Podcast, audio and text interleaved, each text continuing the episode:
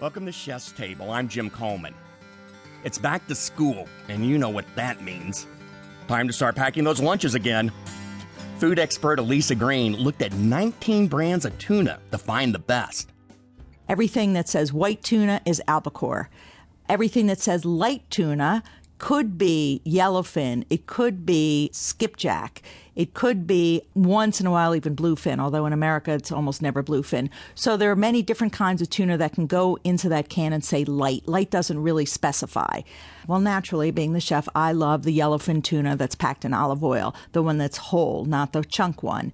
Well, when I start researching it, I find out that the yellowfin tuna that are packed whole are the larger tuna and the larger tuna swim in schools near the dolphins. Now, every one of those 19 cans said on it dolphin free tuna, but there's no outside organization that's doing the checking. So, how do you know what that means? The only one was the uh, particular kind that I tried, and there are other brands, but this American tuna, which is domestic American tuna, packed here, caught here, line and pole.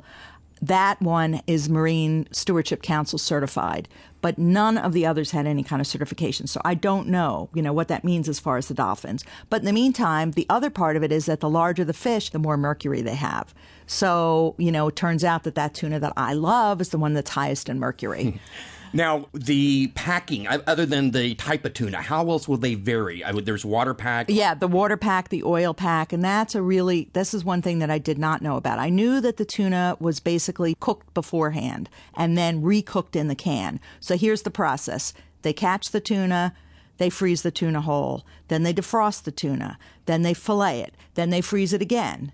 Then they defrost it and they cook it whole. Then they cut it up or put it into chunks and then they put it in the can and then they cook it again. That's the standard tuna. And if you look at the label, they will all say that they have soy and they also have polyphosphate in there.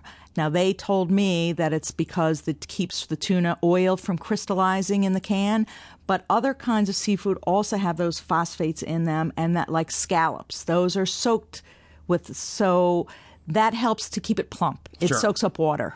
And I mean, we're talking the difference between 13 cents an ounce up to 88 cents an ounce, Yes. which is a huge, Huge, huge difference, right? Five times as much. And did you notice that difference in price? Absolutely. And here's the main thing. If you think about, you know, again, I had interview and I met the woman who is one of the owners of this uh, co-op group of six tuna fishing families of Portuguese background. They're in fifth generation families. So they came from Europe with these methods, the traditional method of catching tuna using a pole and line one at a time. Those are smaller tuna that swim near the surface. So there's fifth generation. Their tuna fishery was had almost disappeared because almost all of the tuna, American tuna, was now being caught and packed offshore. And when they say on the can American tuna, tuna from the U.S., they mean American Samoa, which is the main place where tuna is now canned. So it's not mainland America. It's not off the coast, the Pacific coast, or the Atlantic coast. It's very far away. But when you're saying um, the expensive American tuna, American tuna is actually a brand where the, the tuna on the can sort of has an American flag on the side of it. And there are other brands of this gourmet artisan tuna. And what that means is that these people, well, from the original family, the woman that I met, Natalie Webster, who's part of these families, they actually got together